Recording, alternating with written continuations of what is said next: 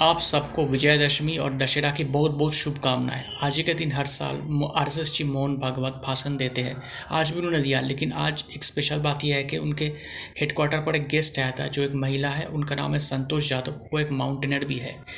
तो इस मुद्दे पर आर एस मोहन भागवत ने बोला कि महिला एम्पावरमेंट इस देश के लिए बहुत ज़रूरी है। महिला को खुद का फैसला लेने का अधिकार मिलना चाहिए।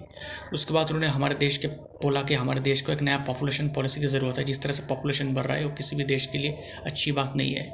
उसके बाद उन्होंने एजुकेशन पॉलिसी पर बोला कि इंग्लिश सीख रहा है, ठीक है, लेकिन और जो राष्ट्रीय भाषा है पेट्रोज़म वो हमें सीखना चाहिए। उसके बाद उन्होंने बोला कि हम इकोनॉमी स्पोर्ट्स हर जगह आगे बढ़ रहा है, लेकिन जो सनातन धर्म है, जो इंडियन कल्चर है, वो नहीं भूलना चाहिए। उसके बाद उन्होंने बोला कि हिंदू राष्ट्र को लेकर बहुत से लोग सहमत है, बहुत से लोग नहीं है, लेकिन इस मुद्दे पर माइनॉरिटीज़ को नहीं डराया जाना चाहिए। दोस्तों, मेरा नाम प्रियोव्रत गांगुली है। मैं एक राजनीतिक विश्लेषक हूँ। तो आपको मेरा पॉलिटिकल एनालिसिस कैसा लग रहा है?